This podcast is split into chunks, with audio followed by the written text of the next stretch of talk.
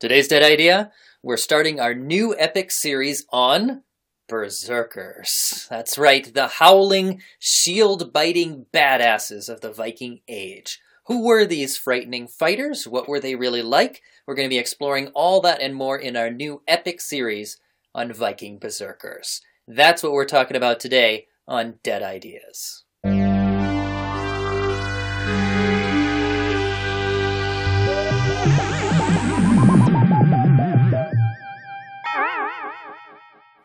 Hey, thanks for listening, everybody. The music we just heard was composed by Rachel Westhoff, my lovely wife, who before concerts drives herself into a berserker frenzy by biting her synthesizer. check one, check two.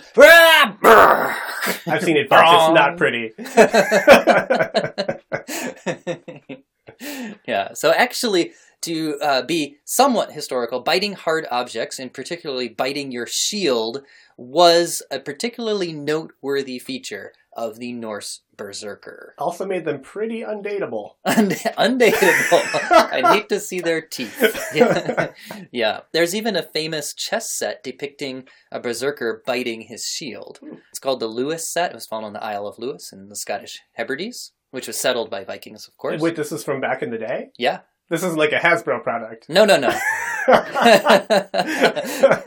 Comes to the 12th century, and the the rook, you know, the castle piece, is a berserker chomping down in his shield. He's got this like crazy like look in his Simpson eyes that he's got. They're just kind of like yeah. Uh, you can see that image and more on our website www.deadideas.net. Find the episode post. We'll have lots of stuff for you to look at there. So yeah, biting your shield was the in thing to do if you wanted to run with the berserkers. Now as for me, I have to admit, I just hate even like biting my fork by accident when I'm eating. I can't imagine biting an iron-rimmed Viking shield. That sounds just awful. I actually kind of almost wonder if it wasn't like a thing that they told the new berserker he was supposed to do, like as a hazing. Like, oh yeah, everybody does. You never bit your shield before. It really makes you feel like a man. Just bite down at it real hard. I mean, like all the other berserkers got killed, and that's the guy who survived. And he's like, "Yeah, so this is how you berserk, guys." yeah, Yeah. right. Yeah. Anyway, with me today is my co-host for the series, Andre Solo. Hey, everybody! I just came in from St. Paul, and boy, are my rowing arms tired. oh, yeah, that's, that's the best I got. yeah. Get ready for like an hour of that, everybody. Weak. You're not being initiated into the Berserker hosts that way. All right. Also, everybody remember we're doing a portrait giveaway for reviews on Stitcher. Details at the end of this episode. Finally, we have an announcement to make. The show has been going on for quite some time now. Dead Ideas has been going strong for about a year and a half, which is ancient in podcast years. Hmm. Most podcasts are like mayflies, like just a couple of episodes and just never hear from them again. So if you make it past like 10, you're like an old man in podcast years. This is going to be episode 81, and uh, we're going to aim to do a total of 100 episodes. That's right, it's better to burn out than fade away. So that is the goal that we're setting for So the 100th episode will be the final episode. the final episode. I'm If literally the- crying right now. No. Like you guys can't see it, but the microphone's getting wet. no, but better to burn out than fade away. So, anyway, point is, let's make our final shows, which we're going to have more than just this series. There's going to be mm-hmm. several series still coming, but let's make our final shows really worth it. Let's make this podcast worthy of entering Valhalla today. All right? Excellent. All right. All right. So in the past, we have touched on the topic of Vikings a couple of times. Uh, once during our Irish Gaze series, and once in our most recent Christmas episode, where we read the story of the uh, Icelandic Glaumur, kind of like a Viking vampire creature. So now it's time to finally like really do Vikings right, Hmm. like do it for real. And this has been listener requested, so we're pumped to finally do it. Our focus is berserkers. But we are going to talk about more than just that. We're going to explore the whole Viking world in which they lived. We're not going to talk too much about like the early Viking age in the initial raids because that's already well trodden ground. You can find that anywhere. Uh, we are instead going to focus mostly on the late Viking age around 1000 CE which almost never gets talked about. So we're finally going to do that period justice.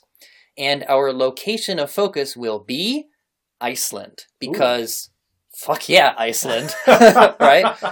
How often do you get to hear about Iceland either, right? So, and the, the key thing here is most of the sagas that feature berserkers in them were written in Iceland and were set around 1000 CE. So, we have a fantastic custom map generated by Adam McKithern for us once again, and it's it's it's really cool. It Yeah. shows all of the geological weirdness of Iceland. Like he actually took the time to research at 1000 CE exactly where would the glaciers be and how much would they cover. And then also I got him to put on like the active volcanoes and stuff. So Wait, they had how many active volcanoes did they have? uh, I read a statistic of something like 30 active volcanic systems, Wow. and something like 14% of the island is covered in glacier. So is that wow? I know, right? Wait, so does that mean there might be some historical veracity to the claim that most berserkers had a headquarters inside of an active volcano? Inside of an active volcano with laser sharks, yes. laser bears, maybe? laser bears, Laser, laser, laser, wolves. wol- Well, maybe like a laser walrus when I have a marine life. Sure. Yeah. Yeah. All right. Last but not least, before we start the show, I want to give a big shout out to Professor Roderick Dale, Who's- Yes. 456 page thesis on the Berserker. I read it all. I read several pages of it. It was actually pretty easy to skim. Yeah. But and he has actually been amazingly responsive. We've actually been able to talk to this guy, and he's like responded back to us. We've asked him questions. He's responded back. He's awesome. So huge thank you to Roderick Dale. All right, so Berserkers. Now I don't know about you, Andre, but my image that I've always had in my head of the Berserker is basically like you remember that old Saturday Night Live sketch, um, Conan the Librarian with Kevin Nealon? Like some guy comes into the library and he's like, uh, "I got a book that's overdue," and he's just like, and he like just beheads him. Right. You know, just that frenzied, animalistic, roid rage kind of a character. Pretty much just, just straight up the barbarian class from Dungeons and Dragons. Yeah, and I also have to say that that, that image has like ruined so many D and D sessions for me because the guy playing the barbarian always thinks he has to do like the dumbest thing possible. yes, you can Yeah. hold back for like one minute. right. But it, we're going to find out that the truth of how they're depicted in the sagas, and then the truth of how they really were in history. Oh, there's so many layers of complication. The once, the more you dig into this, the more complicated it becomes. Right. So we're going to get totally into that today in this episode. So you're saying that berserkers were tough on the outside, but they had a sensitive side. Well. Sensitive side. yes. I didn't think it was tough all the way through, Yeah. as far as I can tell. They were reading Norse romance novels uh, on those long, long ship voyages. You got to do something. yeah. Okay, so our main source of depictions of berserkers is the Old Norse sagas, uh, mainly from Iceland, because these things are just littered with berserkers. Out of 40 total surviving Icelandic sagas, 14 of them feature berserkers. That's like a third of them Wow. have a berserker in them, and some of them have many berserkers in them. They are commonly shown with a number of distinguishing traits, including the shield biting, the howling, also the ability to blunt weapons with a gaze, Oh wow. uh, and also invulnerability to fire and edged weapons. Yeah, Yeah, which is which, curious. it's curious. Uh, I think the way they put it is invulnerable to like swords and fire, right? Or iron and fire, something like that. But then Yeah, they get beaten to death sometimes by just bludgeoning. It be that's yes. So interestingly, they are not invulnerable to bludgeoning weapons for some Right. reason. So it clearly it pays to read the monster manual entry on You that. You know, they've got vulnerability to uh, bludgeoning weapons, but you know, immunity to uh, pierced and, and slashing weapons. which is still a pretty good package. I mean, I would take that set yeah, of I'd- I'd- immunities. yeah, I'd take it. But like I said, as we'll soon see, all of this being the, the standard depiction, it, it becomes a lot more complicated once you start to dig into it. In fact, when I started reading these actual stories about them, I was really surprised and perplexed by what I would find. So let's go ahead and just jump right into a story about them. Yes. This one comes from Grettis Saga, which is the same saga that we read from in that Christmas episode about the Draugr. Uh, like most sagas, it was composed roughly around the 13th century, so that's uh, several centuries after the Viking Age ended. Keep that in mind. We'll talk about what that means for the historicity of their depictions later. But for now, let's just see how they are depicted. So this short snippet features a berserker named Sneckle. Snickle? Sneckle. yeah.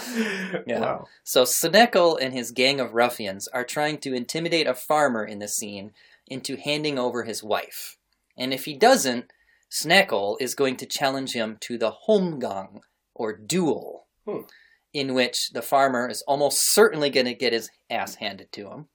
But he can't refuse without shame either. Right. So he's kind of between a rock and a hard place. Yeah.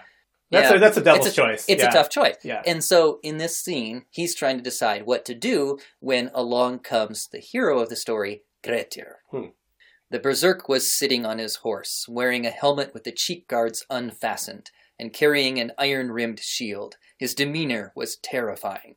And then Sneckle says to the farmer, who's trying to decide whether to hand over his daughter to him, Be quick, make your choice, one way or the other. Then the berserker Sneckle nods toward the hero Grettir, who has just happened along, and says, What does that big fellow standing beside you advise? Does he want some sport with me? Hmm. To which Grettir responds, Farmers like Einar and me are much of a muchness. Neither of us are keen on fighting. You'll be really terrified of fighting me if I get angry, says Snackle. But Grettir says, "Hmm, We won't know that till we put it to the test. and now here's how the scene plays out. Quoting again. The Berserk thought that all this talk was just a delaying tactic, so he began to howl loudly and bite the rim of his shield, just arr, you know. Raising the shield to his mouth, he grimaced horribly over the rim as though he was mad. Then, Grettir hurled himself forward until he drew level with the Berserk's horse. Then he kicked the bottom of Snickle's shield so hard that it ripped through his mouth, shattering his jaw, and the jaw bones fell down to his chest. Oof. At one and the same time, Grettir grasped the Viking's helmet with his left hand and pulled him off his horse, while with his right hand he drew his short sword, struck the berserker on the neck, and beheaded him. Wow. Yes. So this berserker could be beheaded by a sword. Uh, hmm? But I but I love how right away they're like, oh yeah, you're sticking your shield in your teeth. Well, I've got a surprise for you. They I went right know. there. First I- thing we thought of. First thing they thought of. I know. I know. So it's like, oh, this isn't quite how I thought it was going to go, right? What happened to all those cool abilities? Right. So it's like, uh? So this is just the first taste of how uh, uh, unexpectedly these stories go, and, Right. and it's going to be like, why? It's going to be the main question Hmm. today. So a paragraph later in the story, Grettir boasts of this deed to his brother with a poem. And if you were going to be badass in a Viking saga, what you wanted to do was compose a verse. Yeah. And that was just like, oh, you are the badass. If you can Yeah. say something in verse, you're really cool. So he says, a quick kick shoved the shield straight into Snickle's menacing mouth. The iron bound buckler tore the tooth wall in two. The jaw's broken bones dropped down to his breast. I'm assuming that sounds just beautiful in in the original language. yeah, Yeah. uh, we try in the English. It's like Eminem style. yeah, you're right. Yeah. Yeah. you know, it's it's all about alliteration in, Right, uh, in Old Norse poetry. Got it. yeah. And anyway, that was the end of Sneckle the Berserker. That's all we know about him. And that's more than we get about most berserkers. so, bloop. I like Sneckle. I think a cool name, and you know, he was a real go-getter. He was, a, He was not afraid to act first and think it through later. That's how you get results. As we know from any Dungeons and Dragons player who plays a barbarian. yeah, although they usually come out better than having their jaw ripped off. Yeah, that's that's yeah. usually true.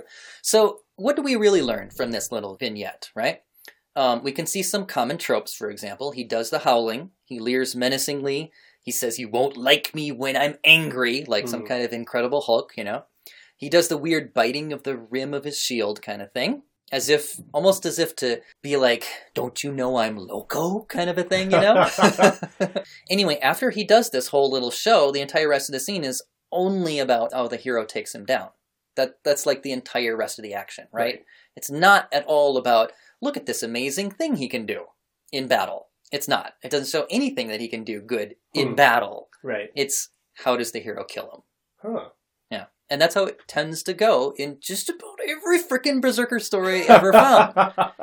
In the sagas, Berserkers are almost always basically just orcs that are only there for the hero to make his name. Hmm. Like, I took down a Berserker. Um, you know, just just there for the experience points, basically. You Right. know, And I like I actually like that analogy because in a way it's sort of like they're just there for the rep. I mean, if if berserkers have a reputation of being these extreme badasses, all you need is one story saying that you took down a berserker and now your reputation's made. right? But it's also like every fantasy story where the orcs don't get shown doing anything awesome. Right. you know, it's just they get they get to be killed. Hmm. Um, they're supposedly badass, but then they just fall down. yeah. So it's like, what the hell's syndrome. going on? Yeah. Exactly, stormtroopers. Yeah. So, in fact, the berserker baddie is such a common trope that most stories don't even describe them even doing their berserker thing in any respect. They just say he was a berserker, and you know the next line is he's dead. Wow. Wow. Or the next the red paragraph. shirts of yeah, the, the, red shirts Wow. of the Norse sagas were the berserkers. It's it was weird. You know, it's like so and so was a berserker, or King Huzatswet had X number of berserkers in his army. Usually it's twelve for some reason, and by the next scene they're just dead. In fact, it's extremely rare ever to even find a story where a berserker's abilities seem to pay off, like I mentioned. Hmm. One of the very few instances that I was able to find comes from one of my favorite sagas, Göngu saga, Okay. and it features my favorite berserker of all time. His name is Thord Lasso Pate. And it's Lasso because he comes from the island of Lasso off the coast of Denmark, and Pate because he has this bald pate, a bald head. Okay. Yeah. So his name is really Thord Lasso Head. but here's the thing there's something magical about his head. So this is a quote from Göngu-Hrólf's saga. Thord Lasso Pate went like a champion against Sturlog's men, bearing his naked skull. But though they struck at it with swords and axes, they made no mark, and he went forward unshaken. The Norwegians, forty of Sturlog's men, turned on him together, but he held them off like a true hero. wow. Yeah, so he's got magical, invulnerable baldness, which is a pretty. That's another pretty cool package that I would take. yeah. If you have to go bald, that's like. I mean, yeah. it's why like not? you got a natural helmet, so that's pretty cool. He's compared to a champion, which may come back later. Right. You know, I think in the part that you're going to take up, you might mention that. That may come up. Yeah. Yep. Swords and axes bounce right off his bald head. He takes on 40 men, but they can't touch him. You know, this guy's cool. He's it's like finally you get to see a berserker being cool. But even so, all of this is really just narrative buildup for when the hero steps in. Here's another quote. Sturlog saw the great damage Thord was doing him, what with his men nearly routed and a number of them dead. He sought out Thord, who turned to meet him, and a long and bitter combat followed between them before Sturlog could land a blow. It caught Thord on the pate, and the sword proved as good as ever, for it split his head wide open and went straight through the trunk so that he fell to the ground in two halves. I love it when these ancient European stories do this, like splitting a guy in two stuff. I, it's, it's obscenely common. It's- what I hate though is that like he hit. They, I could see if like he caught him in the shoulder and split it in half. But he hits him in the head, his only good spot, Yeah. and then it just like it's like, well, why? It didn't say that the magic, the sword. It didn't say that the sword was magical. It's like, what's so special about Sturlog? Was he like a twentieth level fighter and he had like gained the ability to ignore immunity to this berserker power, Right. or what? He just like he's the hero. He gets to take down the berserker. Yawn. I kind of I'm starting to think that the entire berserker myth is just based on like teaching Norse children like to be skeptics. You know, like if someone promises you a bunch of powers, they don't work. all the bad guys need stories, they all thought they had a superpower, but when push came to shove, it didn't work. Yeah. Yeah, I'm just gonna go with it's the Scooby Doo of the Viking world. Scooby, the Scooby Doo sagas, Scuba Saga. yes, Yes, Scoobleton. yes. Um, one of the very few exceptions to the rule of the berserker being the opponent the fodder. The only one, in fact, that I could find where Berserker is the main character is Egil's saga. In Egil's saga, the hero Egil Skallagrimsson is prone to going berserk himself, as was his father and his father before him. His grandfather's name was Kveldulf, by the way, which means night wolf, which is like, yeah. So Egil is a berserker in a long line of berserkers, but even so, it's it really just stays as part of his backstory. It's not pivotal to the plot, never gains him any advantage in the story, and it really only serves as a slight complication to his character. I I would Do you remember disagree with that in, in Egil's saga. Okay, can you think of a time when that wasn't the case? Yeah, I, so I mean, th- so I'm just going to preface this by saying it's not real clear which of the different things that are his characteristics are meant to be like because he berserks, this is something he can do, versus which ones are like because Egil's a weird, badass, misshapen dude, this is something he can do. Okay. But uh, there's definitely a scene where like he is kind of taken outnumbered and, and sort of fighting for his life and somebody clubs him over the head with an axe or something that just breaks off his impenetrable head Right. Yes. Okay. Do you want to go into that a little bit? into the disease thing Yeah. Okay, Sure. I mean, yeah. this will be the part for it. Yeah so uh, egil is that how am i saying it right now Yeah. egil, Egil. okay Yeah. I looked up Old Norse pronunciation at least a little bit, so That's I'm awesome. probably way off, but I'll have a lot of questions. Right. The short version is he, among his many adventures, which mostly involved him just ticking people off because he was basically a grumpy pants. Um, he had these this reputation. Actually, I think it was his his father and maybe his grandfather as well. But like his in his family, this was a thing where these guys were surprisingly big. They had huge heads, like their heads were just misshapenly large. In the lore surrounding him, we, we know where he was buried, and supposedly sometime after he was buried, several many generations later, one of his descendants in Iceland wanted to because of this legendary like his legendary ability to like his huge head and his misshapen they wanted to know what the heck he looked like basically and i think they were planning to exhume his body and move it from one church to another church as they expanded the parish or something like that so while they were exhuming it they're like well i want to open up this casket and see the guy and when they pulled out his skull and this is all in lore this is not like a documented modern thing right Mhm. when they pulled out his skull generations after his death, it was definitely a human skull, but it was um, it was gigantic, as stated in his story, and it was badly misshapen. And what stood out is it had these weird patterns on it, as if almost like um, like ridges had been growing along the outside of his skull, very misshapen and painful looking, and it was very thick.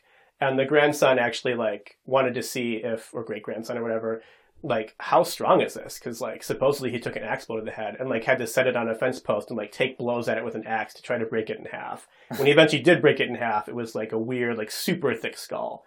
Now that all still sounds like just folklore but there's been some speculation by some by a medievalist and maybe some others recently that actually if you look at a real disease called i'm going to maybe mispronounce this Paget's disease Mhm. That that's basically what that disease does it's a uh, potentially skull thick. among other things, yeah. So Uh-huh. it's a congenital condition, so it could be inherited in the family. It is, uh, it thickens the skull, and le- you tend to have a large head. Mhm. But unlike hydrocephalus, it's the, the head is large because the skull is thickening. That thickened skull has ridges and, and gnarly growths on the outside, which would lead to a misshapen appearance. It would be definitely going to give you terrible headaches. People with diseases have horrible migraines. Mhm. So, like, a lot of the things that are described as Egil's just like, maybe it's because he's a berserker, maybe it's just because he's, E- sorry, Egil, maybe it's just because he's Egil. A lot of those things actually match up pretty well with Paget's disease. And it's at least speculated, this is speculation, that he might have actually had a, a, head so thick that he did take an axe blow and the axe just bounced off. So, so the connection then would be speculatively maybe Berserker stories of the invulnerability could have been like started with his family and grown from there, or maybe people like him, something like yeah, that. Yeah, or maybe just some like genetic condition or disease. I mean, there was a lot of lore around people who didn't have bodies like the rest of everybody's bodies back in the day. I mean, that was a big part of the whole changeling thing in Ireland, although not the whole story there. Um, so yeah, I'm not saying that necessarily every berserker in myth was based on somebody who had a um, a disability or some or some case of Paget's disease. But it, it's at least it's, it's speculated. When the other guy has a head that's supposed to be like super strong and invulnerable, I'm like, huh, that's interesting. That echoes Yeah. Egil again. Right. Yeah. Okay, so that that's a possible connection, right? right. So the point being that okay, so there's like maybe rare instances Right. where you get to see berserkers being awesome, right? And having their abilities pay off for them, right? Mm-hmm. But even still, it's still pretty rare, right? Right. Okay. So, so what I really wanted to know when I started you know, researching into this is what the hell? Like, why? Right? What what was a berserker like for real? Why are they always baddies? And what's going on in these stories? Right? So, our next story gives us a clue to why that might actually be. This also comes from a saga. Uh, this is from Njál's saga, which is one of the most badass sagas that there is, by the way. This story has a theme that's shared by almost all of the sagas, but whereas in most this theme may be muted or simply implied, in this one it's pretty explicit, at least in these few chapters. So these chapters feature a man named Thangbrand, who's not Norse, he's a Saxon missionary, Christian missionary. But he goes up against a berserker after arriving in Iceland. Um, In combat, or like to just like shame him into being Christian, or what? well, you'll see. Okay. So, so Thangbrand the missionary is actually sent to Iceland by the king of Norway, that's Christian at this point, Hmm. to try to spread Christianity Right. in Iceland. So Thangbrand, as we saw, is here to spread the new faith, and that is a tough job. Imagine yourself being a, missionary of this religion of like mercy and meekness, and you're going to go try to convince Vikings to join up. That's a tough sell. So, what he does is he spins it, right? He doesn't mention the meekness and the mercy at all. That's not how he's depicted here. Instead, he says, first of all, he says Saint Michael is going to record for all time the good things that you do, because like he writes down the deeds, you know, Yeah. he reads, you know, so it's like Saint Michael is like the super skald of Christianity. It's Okay. like a write your saga. Secondly, he fights a duel holding a crucifix instead of a shield, so Hmm. it's like Christ is my shield Right. right? And so the, what he's doing there is making the Christian god basically look like the ultimate warrior god. Right. Yeah. And then uh, with this tactic, he starts to make some headway finally. But many of the chieftains and warriors that he's trying to convert are still quite skeptical. Finally, Thangbrand comes to a hall with a chieftain named Guest, who welcomes him in, but there's unwelcome company on the way to the hall. It says, It was reported that 200 heathens were already there in the hall, expecting the arrival of a berserker. The berserker was named Otrygg, and all were sore afraid of him. Remarkable stories were told of him, as for example that he feared neither fire nor sword. The heathens feared him greatly. And it doesn't explain why this Otrygg is on his way and hostile. There is a tradition of berserkers entering halls unbidden and challenging those inside to a duel. Usually in the tradition it's around Yuletide. There's some kind of like a seasonal thing Seems going like a good time for something duels. like I mean, that. I'm Yeah. pretty done with life right around the middle of December. It doesn't mention that or what time of year it is in this saga, so Okay. who's to say? Right. But in any case, it says, Then Thangbrand asked whether the people wished to accept the faith, but all the heathens were opposed to it. So Thangbrand says, I'll give you the opportunity of testing which faith is best, said Thangbrand. We will kindle three fires. You, heathen men, shall hallow one fire, and I will hallow the second. But the third shall remain unhallowed. If the berserker is afraid of the fire which I hallow, but walks through your fire, then you shall accept the faith. Wait, so it's like who whose fire is? Yeah. Is so is so remember berserkers are supposed to be like they have mastery over fire, right? Right. Right. So which fire is actually going to burn the berserker is Right. the question. So if he hallows the one fire with, you know, in the name of Christ, Yeah. and that overcomes the berserker's invulnerability, it shows the the superior power of of the Christian God, Right. basically. And That's the other idea. fire is hallowed in the name of the Norse gods. Exactly. Okay. Got Yeah. it. Wow. This seems like a- an appropriate time for like in, in just like brutal like Game of Thrones fashion, someone just to throw the missionary into his own fire. Or oh, You know, like- surprising turn of events. I like how everybody just follows the rules. Like, okay, yeah, we'll just do this contest. Like, Right. that's cool. Anyway, so guest the chieftain and the owner of the hall says that is a good suggestion. I'll agree to that in behalf of my household and myself. Hmm. After guest had spoken thus, many others agreed to it also. Now it was reported that the berserker was coming up to the house, and so the fires were kindled, and they burned brightly. And it seems to be implied that somehow the fires are positioned so that when you're coming in the house, you have to go through the fires in order to get to anybody else. Oh, interesting. That's kind of kind of how the narrative ends Right. up going. They're not going to try to get his buy-in on this. They're just like, listen, Right. if you want me, you got to come through the fires. Gotta come through the fires. Right. The men took their weapons and leapt up on the benches, and there awaited his approach. The berserker rushed into the hall fully armed and immediately strode through the fire which the heathens had hallowed, so it doesn't hurt him at all. However, when he came to the fire which Thangbrand had hallowed, he dared not stride through it, for he said that he was on fire from head to toe. So he hadn't even gone into the fire yet, and he al- already felt like he was burning. Right. Right. Yeah. So that's how much more powerful the Christian fire is in this Wow. story. Then after that, he tries to fight the men on the benches, but his sword gets caught in the roof crossbeam somehow. It's like he rolls a one apparently, and he, you know, he fumbles. Um, and then at that point, Thangbrand wades into the fight, and it says Thangbrand struck him on the hand with his crucifix, and a great wonder happened. The sword fell from the hand of the berserker. Then Thangbrand thrust his sword through his breast, and Goodleaf hewed off his arm. Goodleaf was another guy. Then many others came up and slew the berserker. And that's the end of Otrygg the Berserker. It is just rough being a berserker. It's a rough being a berserker. Oh my Yeah. gosh. So the you think hidden it was like just like nobody wanted to sign up for this? Like every family was supposed to send like one kid to become a Yeah, they're berserker, like, "No, and they're just like, I'm good." Oh no, Yeah. yeah, Yeah. So the hidden context here that explains a lot of the other sagas seems to be centered around this whole religious conflict thing here. This, to me at least, explains why the sagas, written in the 13th century, several centuries into Christianization, always seem to show the berserker as the baddies. that makes a lot of sense. hmm So, are you suggesting that hypothetically, if we had stories that had come down to us that had not gone through the the hands of Christian tellers or editors, the berserkers might be like really badass and cool, I the can- good guys, I can only speculate, right? but yeah, that would be my suspicion. Oh, I like that. Yeah. yeah.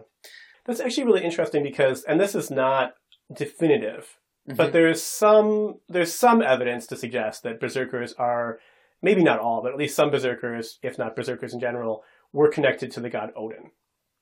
So in the sense that like both Odin's retinue is supposed to include berserkers, which okay, well retinues have berserkers, Well, it's but also mentioned in Snorri Sturluson, but I don't think it's mentioned anywhere else, to my knowledge. well, that's the other interesting thing is that there is the. Do you remember the name of the bronze plates? The Torslinda plates. Right. So that's the other thing is that the Torslunda plates, which were basically used to make helmet decorations, if I recall, Uh-huh. um, show a bunch of scenes that seem to relate around berserker initiation and include the god Odin. Well, Um, yes, that's how they interpret. is how it's being interpreted. So, So there's at least some evidence to suggest that there may have been a an Odin connection. I mean, if these berserkers were not just badass warriors, but also were you know initiated and got their their powers under one of the heathen quote unquote heathen gods, Yeah, then they would be particularly hostile to Christianity. exactly. Yeah. So, in my opinion, what's really going on here is a culture war. Yeah. Yeah. So the 13th century is a couple of centuries into the Christian period, but you got to remember that it takes a long time to fully Christianize a population. So you might convert like the leaders, right? And that gets your foot in the door. But it takes a long time to disseminate everything down to the like the common man that's way out on the heath somewhere. In fact, Right. that's where the word heathen comes from. Hmm. Those those country bumpkins out on the heath who haven't yet heard the word of God. Right. Same thing with the word pagan, which I'm just going to use interchangeably here. Pagan was something that the Romans called the people who lived out in the countryside that didn't live in the city where the Christians lived, but they hadn't heard the word of God yet or Hmm. accepted it. So it takes quite some time for that to really sink into a culture. And so by the 13th century, I can imagine that maybe, you know, maybe the majority of the population is Christian by then, but you still have, you know, lingerings of the old ways that you're still probably resisting and fighting against. Right. And you need you need your skalds to be kind of like on your side and writing stories that are like the Christians are the good guys. Right. You know? Yeah. Absolutely. So um, it's it's almost kind of like to me, I see these sagas as filling a similar role to like an American Western movie, where in the American Western, by the time we were making Western movies, we had already like taken over all of you know what is today America, basically mainland America, from the Native Americans. But it was still somehow part of our culture and necessary to show the cowboy, the European descended cowboy, kicking the shit out of the Native American. And in this case, it's a similar thing, except it's not cowboys and Indians, it's Christians and heathens. Right. Yeah. Yeah. So that's my that's my little personal pet theory. I, I think that's very likely. Yeah. yeah. And there is evidence that it was the berserker was associated with the old heathen ways. Not just what you mentioned, right. but also a few years into the 11th century. So just just after the period we're talking about, you start to get laws written down and such, like the Grágás laws, which are uh, the Grey Goose laws from Iceland, and uh, they outlaw going berserk. They outlaw going berserk, and interestingly, the punishment for going berserk is exactly the same punishment as if you were caught practicing pagan ways. Oh, interesting. Yeah, it's lesser outlawry, which means you get banished for like three years. Okay. So it's not permanent. I imagine like if you repent as a pagan, you can come back in, you know, and the similar thing with the berserkers. If you give up your berserk ways, all right, we'll accept you back into the fold. But basically, it's drawing an interesting parallel there between the wow. the berserkers and the pagans. Yeah, I'm sold. I'm sold in this theory. yeah. Um, And by the way, just because we brought up uh, the lesser outlawry thing and the, its connection to religion, it wasn't just the Christians who did this. This was already a precedent even in heathen times. Because, and this is a funny, this is, a good scene that I like, right? Lesser outlawry uh, was already being used as a punishment for blaspheming the Norse gods. and the sagas say, uh, this is in Njal Saga and a number of other sagas, so um, it's probably, it's got some kind of a root in history, probably. Um, the sagas say that one of the early converts to Christianity, a chieftain named Hjalti Skeggjason, spoke a verse about the goddess Freya that went like this. And I'll read the actual Old Norse of it and then I'll Ooh, translate. cool. Yeah.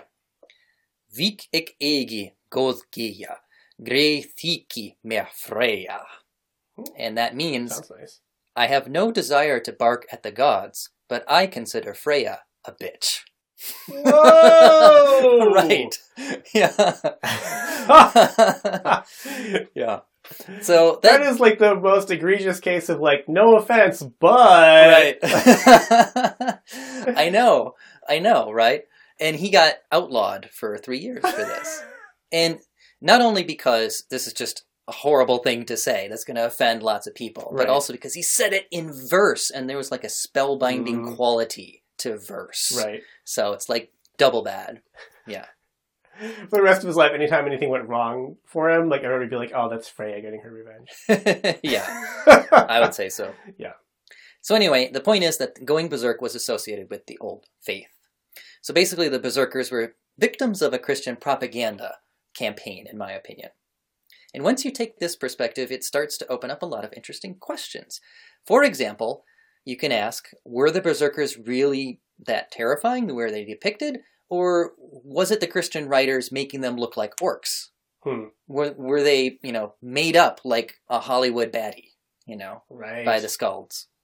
So beneath all that propaganda, what were the berserkers like for real? So if we want to try to read against the grain here, it's tough to do it in literature because most of it comes from the Christian period. We have to try to dig deeper somehow. And one way that we can do that, here's where your cue is coming in. One way we can do that is by looking at the etymology of the word itself. The word in Old Norse is berserker. It, the singular is berserker and the plural is berserkir. Hmm.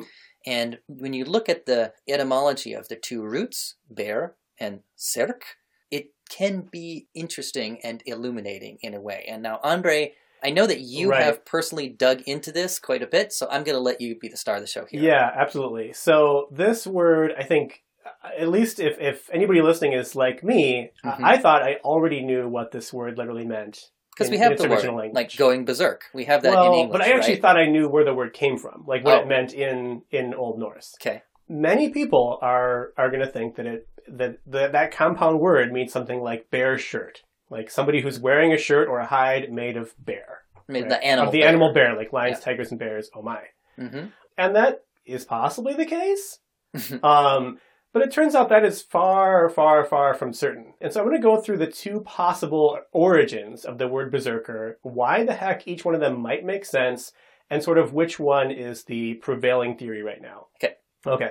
So, uh, as Brendan said, uh, absolutely the word berserker comes from bear and serker. Okay. But the problem is that there's two possible words that could be that bear in the 1st part. The first one is the word bear, which means bear, the animal. Lions, tigers, and bears, oh my. Mhm. And that is what, uh, if you put those two together, you would get the idea that these berserkers were known for wearing bear skin or bear hide. Because bear sark is like bear shirt. Right. Sar- sark is like a shirt or a tunic or potentially a coat of armor, so Mhm. it's it's a bear hide that you're wearing. hmm Um, and that is the image that I think a lot of us who've who've been steeped in fantasy have. That this is a person who is draped in animal hides, and that's their shtick. Is maybe they even have like a bear like shamanic connection or something like that. hmm That's all. That's just me reading in and kind of drawing on fantasy tropes, but that's the image that I had. Mhm. Right.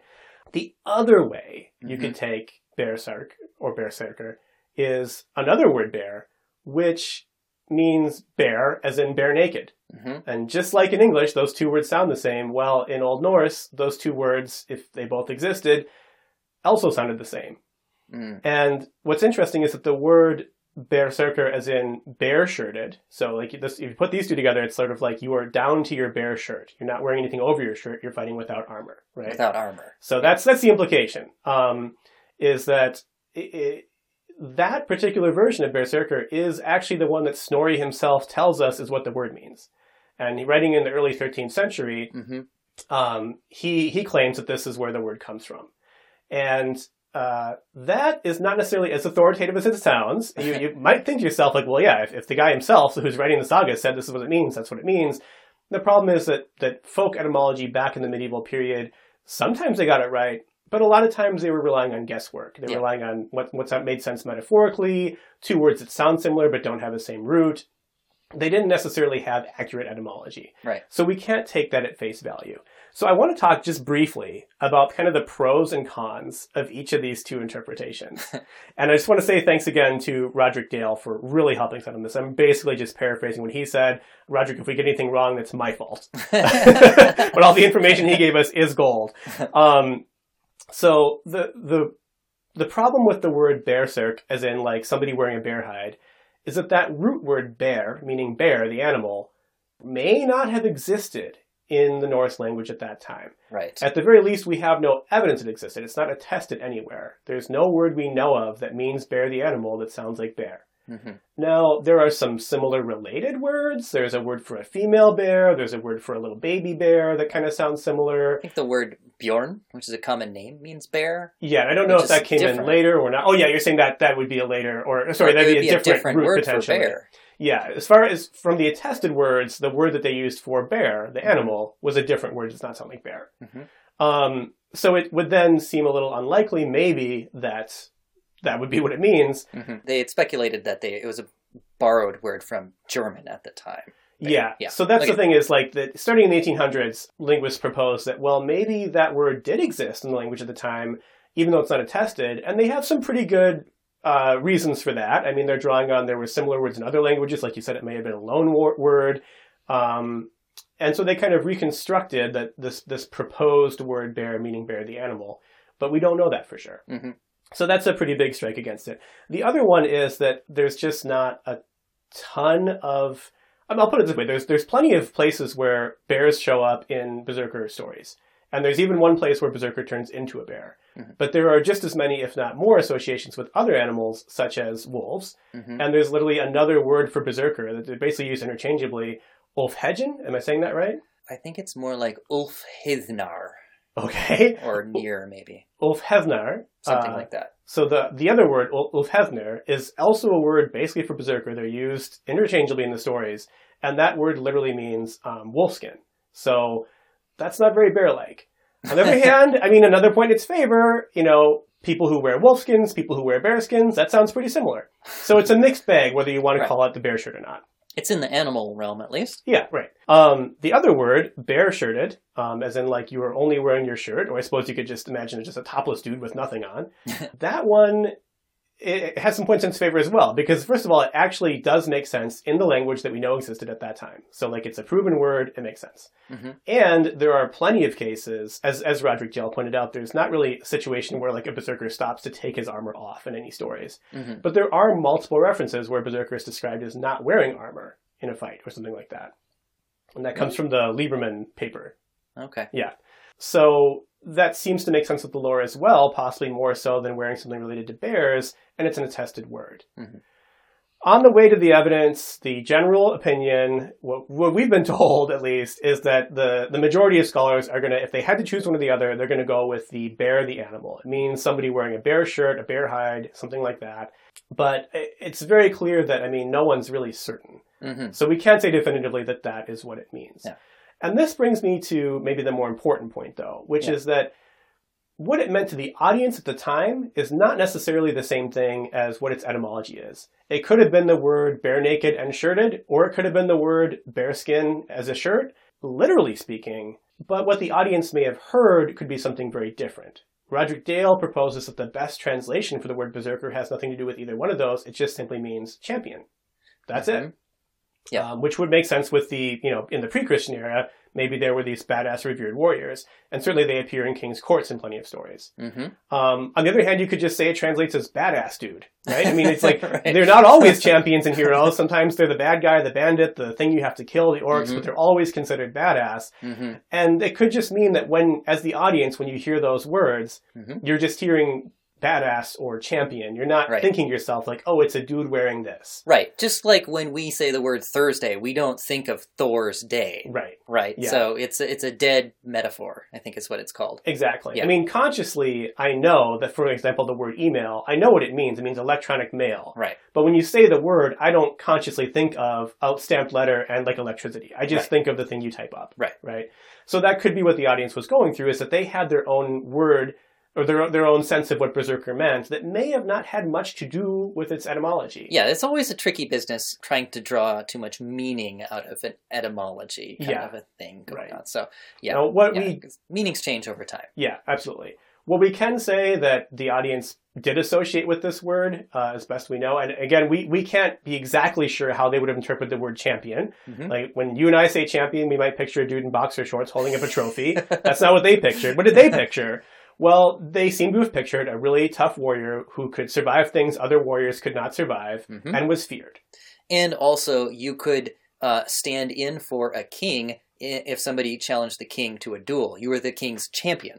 Right. Yeah. Yeah, exactly. Mhm. Yeah, and I think there's also plenty of room here to, to say that potentially both. Uh, I mean, the problem is that both etymologies make sense, but the reason for that is they do show up without armor in some stories. They do often have an association with killing wolves or killing bears, hmm or in one case turning into a, a fierce animal, hmm and in many cases wearing fur. Yeah. So, like, it could be that they don't wear armor, they do wear fur, and they have some kind of relationship with badass animals. Yeah. We don't know. There's even one case where there's a Viking who stays, a berserker who stays behind in the battle to lie down and project his spirit into the battle in the form of a bear. Yeah, I think that's the one he's referring to where the guy, be, quote unquote, became a bear. Yeah, I yeah, think so. exactly. Yeah, yes. Um, They're most- said to be hamrammr, which means shape strong, Oh, I like that. Yeah. Yeah. or hide strong. And I want to, I, and I love that story and I'm familiar with that one. I just want to point out though that that is so in the minority of what we're looking at here. I mean, the majority of Yeah. situations are either the berserkers killing a wolf or killing a bear. Yeah.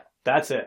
There's not a lot of shape shifting or anything else. I think a lot of people think of it as like, oh, berserkers, they were these shape shifting. They go into a trance, a battle trance. They had a bear totem or a wolf totem. it's like, maybe that's possible, but the Right. evidence for that is slim to zero. Yeah, yeah, Yeah. It yeah, it's it's difficult to draw a firm conclusion. Right. Yeah. I mean- Roderick Dale's his quote to us was, "I'm not willing to die on a hill for this theory." Yeah, exactly. And I think yeah. that pretty much sums it up pretty well. Absolutely. Yeah. and I'll just wrap by saying that um, despite all of that, there is definitely, uh, you know, etymology aside, there is definitely some stuff going on with um, especially wolves and dogs Mhm. um, being kind of part of the symbolism of a berserker, and yes, also bears. And we're going to get into that in a later episode. Yes. And it's so going to be a lot that- of fun. That's coming. Andre is going to head up that Yeah, episode. we're going to go so- down that tunnel as Yeah. far as it'll take us. Yeah. Yeah. So uh, that's a good teaser Yeah. for that one.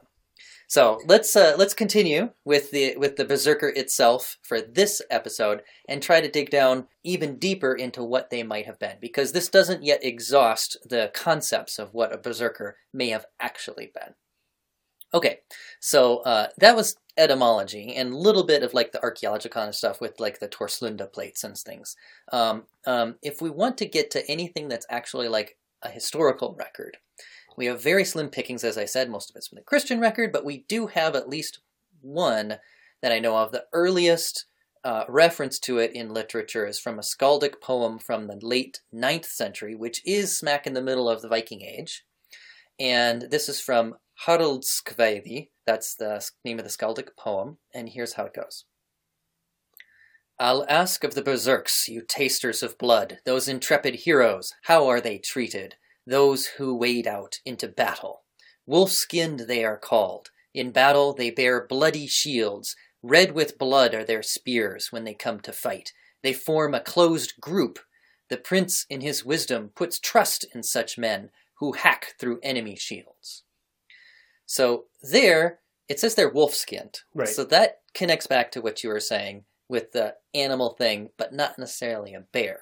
But we'll save that whole connection Right. for your episode. what I want to focus on in this bit is how they fight, because how they fight here doesn't fit at all the Conan the Librarian vision that I had of what a Mm. berserker is, right? So let's take a look at it. It says they wade out into battle, they bear bloody shields, okay? They form a closed group. Yeah. If you have a bunch of people like raging in a berserk frenzy, are you going to do that in a closed group? That seems kind of weird, right? To fight in like close formation. I would think you'd want to be like spread out and like otherwise you're going to hit each other. Hmm. And who hack through enemy shields, right? So there's a lot of focus here on actually more like a defensive style of fighting in closed ranks, in Right. closed groups. I mentioned shields twice. They bear bloody shields and they hack through enemy shields. It says they fight in closed groups, which sounds like two shield walls going at each other. Yes. And if you think of a shield wall, we've got nice depictions in media now, in like the show Vikings from the History Channel, and like Last Kingdom, and a bunch of others.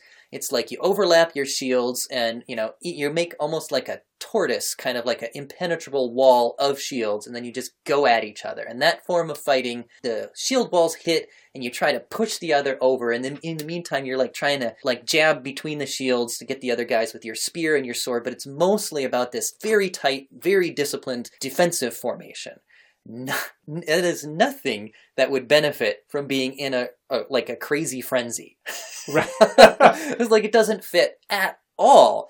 What you want most, you might use the crazy frenzy maybe to intimidate the enemy before you close, but once shield meets shield, the last thing you want is that. What you want is discipline. That's what's going to win the day. You don't want anybody to cut and run. You don't want anybody to jump forward and be like, I'm the crazy hero. I'm going to slash you now. Yeah. You want everybody to stay in their place and everybody supports everybody else. Right. That's how you win with a shield wall. I completely agree with everything you're saying. What's interesting to me is, is I personally don't feel that those two ideas are in conflict. The idea of fighting in, in a disciplined formation in a shield wall and also being in a frenzy. Okay. And the reason for that is, I think when when we read, I know that the idea that berserkers went into a frenzy per se is kind of kind of speculative in terms of berserkers in the Viking, uh, you know, setting, right? hmm Well, we'll get into that. Yeah.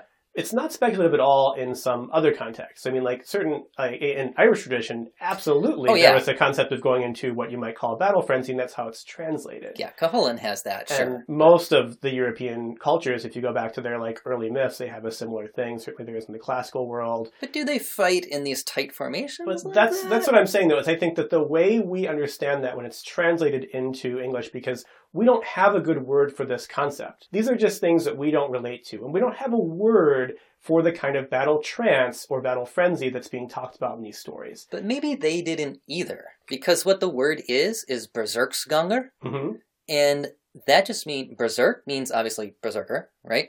And then ganger is like way of, or like and the movements of. Yes. So it's like the movements or the techniques of the berserker. Exactly. It doesn't mean frenzy. Doesn't suggest anything about a rage, doesn't suggest anything about going mad or going crazy. Exactly. Yeah. And that's the thing is that I, I feel that when these stories from many of these cultures, including the berserkers, when they're put into English, we have to choose words that are imperfect. Mhm. One of the words that's been used, okay, these guys are fierce, they're doing this this almost superhuman level of combat out there. Well, it's like they go into a rage or some kind of frenzy. Well, that to us implies that you are just wild, that you can't control yourself. When someone goes into a rage, as we understand the word rage in English, they are out of control, right? That, yeah, that's what I mean when I say Exactly. rage, and that's and what, what I'm, I'm suggesting is that if there was this concept of berserkers went into a special state, this berserkganger, is that what you called it? Berserksganger. Berserksganger. Yeah. Uh, similar to the sa- similar to concepts in other cultures at that time, it's not clear that they are losing control of themselves. They may have been believed to go into a special state, but it might be more like a trance. It might be more like a state of flow. It might be more like being in the zone.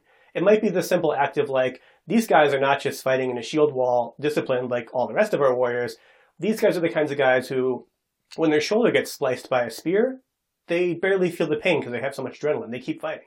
These guys are the Mhm. kinds of guys who, uh, when the enemy is outnumbering them and they see people going down on their left flank, they don't break the line and run. They stay to the last, you know? Mhm. This idea of like they are sort of almost fighting in an unconscious way where they sort of like just not out of their mind with rage or lack of control, but Mhm. sort of like trancing out and just so focused that they're not Like, going to stop until In the over. zone is a good way to put it. That's how I would put it. yeah. Okay, so now I see where you're going with that, and that's actually where I was going with Oh, that's too. great. I love it. So, yeah. So here, we should compare notes more Often. Yeah. so here, I'm going the direction that uh, Roderick Dale took it. Um, so I, every, everything's about Roderick Dale today. Right, right, anyway, so his main thesis in his thesis is that what if the berserkers didn't go berserk at all? They had something more like what you were saying. And the things that they did, like the howling and the biting your shield and everything else, is not a symptom of a crazy state that they were in that was causing them to act mad. Hmm, What if instead these were techniques used to induce yes. a particular mind state of hyperaggression and courage that would then help you in battle and that kind of a mind state would would be entirely conducive to the kind of actual disciplined fighting that you're talking about. Absolutely. it's getting yourself into the zone before battle starts. Yes because if you think about that original scene that we saw with Schnickel, he does all of his berserker things before combat starts. Like he bites his shield and you know and everything he does that while he's still on his horse Yeah. and it specifically says that his helmet's like cheek guards were unfashioned Right, right. right Yeah. and the only way that Grettir is able to um, get the drop on him is by rushing forward before he's ready he's not Yes. yet psyched himself up yet Yeah. so like he like got the drop on him he's like wait wait i wasn't i wasn't ready to fight yet i'm still getting myself psyched up i'm still getting myself into the zone using my berserksganger the techniques of the berserker Hmm. so in this sense, it's actually a lot more like when like Maori people in like a, a New Zealand soccer team before a soccer match do their haka dance. Have you ever seen that? Yeah. Yeah, it's a lot like that where they're psyching themselves up, A, and B, trying to intimidate the opponents, you know. And if you think about uh, another culture watching that and describing that, you it might really sound like these people are crazy, you know, they're Hmm. like hitting themselves and shouting loud and howling. But then, of course, once the soccer game starts, they're as disciplined as any other players on the field. Right. Yeah, it's just that they have this kind of like psyching themselves up kind of techniques. Yeah. Yes. I agree 100% with everything you just said. I'm going to take it farther. And I know that you're not going to come farther with me. All right. This is often the difference between us. I like to go into the more speculative and more like, like, let's be receptive. Maybe it really is what they said it was. And I think you're much more careful, which is a good thing about like, well, let's not speculate too much, right? Right. But I'm going to take it a little farther because I think that if all that berserking comes down to is like they had a way to psych themselves up and mm-hmm. intimidate their opponents, yawn. I mean, like, that's just not particularly different from any other warrior group in the ancient. world. Every warrior group had special battle calls and they dressed a certain way and they wanted to intimidate the guy before the battle. Everybody did that, Okay. especially in the context of these were berserkers. It's not a term for all warriors in the Viking world. It's Mhm. sort of a special class or type of warrior. It Mm. would imply to me that they are seen as going beyond the just general, like, let's get the men, get morale up and get a stirring, you know, speech or demonstration and, you know, moon the enemy and, and get everybody just feeling like, yeah, it goes beyond that, in my opinion. Mhm. And I think that there is, and I'm not suggesting anything spiritual or metaphysical here. Not at all. Okay. Everything I'm talking about is material. The human brain is capable of entering uh, a lot of different mind states. Yeah. And, you know, the experience of going into a trance is a very real thing, even though trances don't really impart you with any supernatural powers. hmm But when you go into a trance, first of all, there's often physical things you have to do to get yourself into that state. And secondly, you often are able to think, move, or feel differently than you would think, move, or feel if you weren't in that state. hmm And so I'm just going to propose this is not evidence, this is very speculative. But when I interpret that that kind of ritual of like we're chewing on the shield, pounding on ourselves, howling, Mhm. possibly dressed in wolf and bear skins, possibly not, that this is not just designed to intimidate the opponent and get us fired up. This is a part of their training that's supposed to that's designed to put them in a different mental state. Mhm. And um, I think that is kind of how you get it. I mean, to me, the zone is not just you're playing at your best. The zone is where you're almost playing unconsciously. And I remember in, in elementary school as a kid, I was terrible at sports. And I hated volleyball because it was a sport where you had to stand around doing nothing and then suddenly the ball might come at you. So I was Uh-huh. daydreaming every time. right? right. Every time the ball would come at me, I would miss the ball. And it didn't matter what kind of rousing speech the, the coach might give. It did, I, mean, I wasn't on a team, the gym teacher, I should say. But if you had the Berserksgangr, you would have been focused. And one time I did berserk, and this is what I'm getting at, right? Oh. It's like my teammates could could chastise me. It didn't help. uh-huh. I could be taken aside and shown how to to, to bump the ball a certain way. It did Uh-huh. not help. But the one time that rather than suddenly realize, you know, it's always daydreaming. So rather than snapping out of my daydream and seeing the, the ball coming at me and thinking, oh my god, what do I do, and messing it up, Mhm. just one day I just I just didn't even snap out of the daydream and just without even thinking about it. I didn't even mm-hmm. know I was doing this. I turned around and over my head backwards, hit the ball back over the net and scored a point. And I was everyone was like, "How did you do that? Like, wh- how did you kind of?" I was like, "Well, I I don't know. I could never do it again." You know. Yeah. Well, any martial artist will will explain that. Yeah, that's kind of what they're going for. That's Right. why they do the training to get it to that level of just like unconscious reaction, where your body just knows what to do. Yeah. Yep. Yeah, absolutely. No, I don't think that's that crazy at all to to take it that far. Yes. And an interesting part about that is when you would describe how a berserker is fighting, if he's in that trance, how would you describe it? Probably not any different than any other warrior. It's just that he's really good at fighting because he's so in the zone, right? I not would- doing specifically different kinds of attacks. right. know. That's true. Yeah, but my, my, my point being Right. that maybe the reason why this there's nothing in this in the sagas that suggests this is how they fight Right. is because there's nothing outward that is a clear indicator that this is going on inside them. Yeah. Other than that, they're fighting really well. they're fighting really well. Yeah. Yeah. Absolutely. Yeah. Yeah. That's what and that's and that's what I really I, I wish we did have stories from from before the Christian period uh, describing how they conceived of berserker because I wonder if there would be descriptions of how they moved in battle or things like that. But Yeah. Who no, unfortunately, if there were, that's been lost. yeah. Yeah. What we went through is the only one I know of that Mm. could possibly give us that. Yeah. So, all right. Well, we're getting toward the end of our episode here, but the last thing that we should talk about before we close is how this dead idea died. so we've all pretty I much. mean, it had its shield shoved through its face. Jesus, well, obviously. yeah. So we've already mentioned how the berserkers were associated with the old faith, the heathen ways, and in an age of Christianization, their days were just kind of basically numbered. Um, a few centuries into Christianization, you got this kind of culture war idea, I think at least, in a propaganda game that sort of painted them as the baddies that needed to be defeated, kind of like any other monster in a, in a heroic epic. Um, and moreover, the picture of them starts to start to get obscured, and you know, you get to the point where you're not really sure what berserker means. You know, Snorri is like, well, it sounds like naked chested, you know, but at that point it could just be folk etymology, like you Right. said. So things start to get confused, and the the stories take on a momentum of their own, and the genre of the berserker character starts to bloom in these sagas, and so it might it departs from what the real historical berserker probably might have been yeah. right?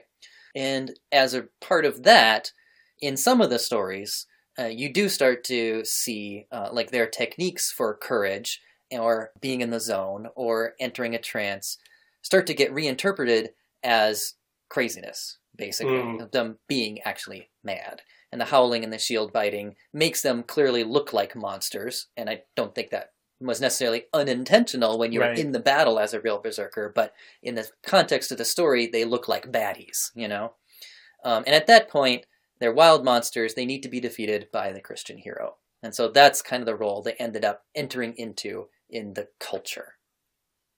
Now, this process might have interestingly been helped along by the situation that the last berserkers, the last historical berserkers, may have found themselves in. Uh, with a loss in status as more and more kings turned Christian and didn't really want pagan associated berserkers hanging around their courts anymore. You know, they used to be in their armies, they used to be champions for them, but now it's like, eh, you're kind of like a liability, you're kind of bringing down my property value having you around, you know? uh, they're like, okay, you're dismissed. Um, so a lot of berserkers might have really just found themselves out of work. Yeah. And how do you survive then? Not only that, but as we heard in the Grágás laws in Iceland, just after 1000 CE, going berserk was actually made illegal. So now Right, you now you can't go berserk legally. hmm If you're going to continue being a berserker at all, you're going to be, you know, on the outskirts of society. Right. You'll be an outlaw in the sense of being exiled, be even if you're not an outlaw in the sense of committing crimes. Exactly. Yeah. Um, and so that had to put them in a very particular kind of social context of being, yeah, just on the fringes of society trying to survive. Hmm. And that tends to conduce to turning to a life of raiding and stealing. Hmm. Now, once you start get that kind of a community going, where you're talking about a criminal group of people, you know, whatever you want to call it, consider the Burkers yourself. Their society considers them criminals. Right, yeah. Okay. Uh, and they're raiding and they're looting. Uh, scholar Paddy Griffith points out that when you get that kind of a phenomenon going in a culture, what tends to happen is a crazy level of ferocity tends to rise to the top of the social hierarchy within that criminal group. In the 60s, there was actually a study of Glasgow gangs okay. and um, it looked at like various factors and they found that the, the leaders of these gangs tended to be the most unstable and psychotic ones of the bunch they just naturally rose to the top through their intimidation factor and you know everything else so it's possible that the last generations of berserkers really did start to look kind of crazy Hmm. because of what they were thrust into in terms of a social situation Right. so that could have fed into how they were depicted too So they Maybe. they went from being possibly champions in the king's court, at least specialized warriors, to being unemployed, to Mhm. being kind of like exiled, living at the fringes of society if they didn't give up their berserk ways, mm-hmm to becoming uh, criminals and bandits, uh-huh to becoming criminals and bandits where the most ferocious and, and nuts ones rose to the top and developed horrible reputations. Exactly. Wow, that's quite the arc. yeah. Wow. Yeah, that's quite a twilight of the berserker. Man, and then, like to think like grandpa like sent dad to berserker school thinking like my kid will have a better life than I did, and then like Right. two generations later you're just like an outlaw. Wow. yeah, it was rough. Yeah. was rough. I tell you. So maybe, maybe, maybe that's how eventually, centuries and centuries later, you end up with an image like the Dungeons and Dragons barbarian class or Conan the librarian. right. Yeah.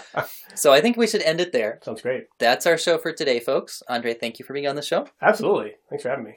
Everybody be sure to come back next time when we'll have lots of fun stories and snippets from real historical literature from the uh, medieval Viking period to give us a fuller picture of the Viking world in which the Berserkers lived. Finally, I also wanted to point out that there's some bonus synchronicity going on in the podcastosphere because it turns out that Lee Accomando's Viking Age podcast, which is awesome by the way, is currently focusing on Iceland right now. And he his show is different than ours. It goes into a lot more of the like blow by blow, point by point, straight up history. You know, this happened, and that happened, and that happened. So if you really love that kind of context and background and depth, that's the show for you. Nice. Yeah. What's the name of that one again? The Viking Age podcast. The Viking Age podcast. That should Yep. be easy to remember. Yep. He's going to be on an, one of our episodes too. We're going to Oh, an awesome. interview with him. He's going to talk to us about why did the Vikings go a Viking in the first place, Hmm. Which would be one of our few little dips into the early Viking period. and the answer is not just booty. all different kinds of All booty. flavors of booty. tur- yeah, yeah, right. that's that is a teaser to what to the theory, but I'm going to keep the rest of Okay. it. Yeah, yeah, more than just one kind of booty. All right. okay, so this is going to be epic. We're going to have an episode on stories from across the Scandinavian world. We're going to have a role playing episode, or maybe even two, exploring the life of a berserker in the late Viking Age. An episode on the so called shield maidens and other badass women in the Viking Age. And even an interview, like I was saying, with Lee Accomando on why the Vikings did what they did in the first place. And then we'll finish it off with a finale episode that's going to be epic. So it's going to be good. And if you haven't done so yet, get your review in on Stitcher to get your free portrait. I will draw you chomping your shield like it was effing cake. How about using a cake as if it's your shield? you can have your shield and eat it too. I like that. Nice. Um, actually, I have done a, por- a Viking portrait before. It was it was a dog, in fact. um, Nina instead won our Who Should Play Tito contest, and she was like, "Actually, can you draw my dog Floof instead?" I was like, "Okay," and she was like, "Can you make him a Viking?" I was like, "Yes, I can." Does he have like an axe in his mouth? that He's carrying. He's actually right behind you. Oh, cool. Oh my god, that's beautiful. Wow, that's that's really Yeah, good. you guys can see that on our supporters page on our website, www.deadideas.net. Yep. You can also support us on our Patreon. Anyway, we'll see you next time. I'm BT Newberg, and this is Dead Ideas.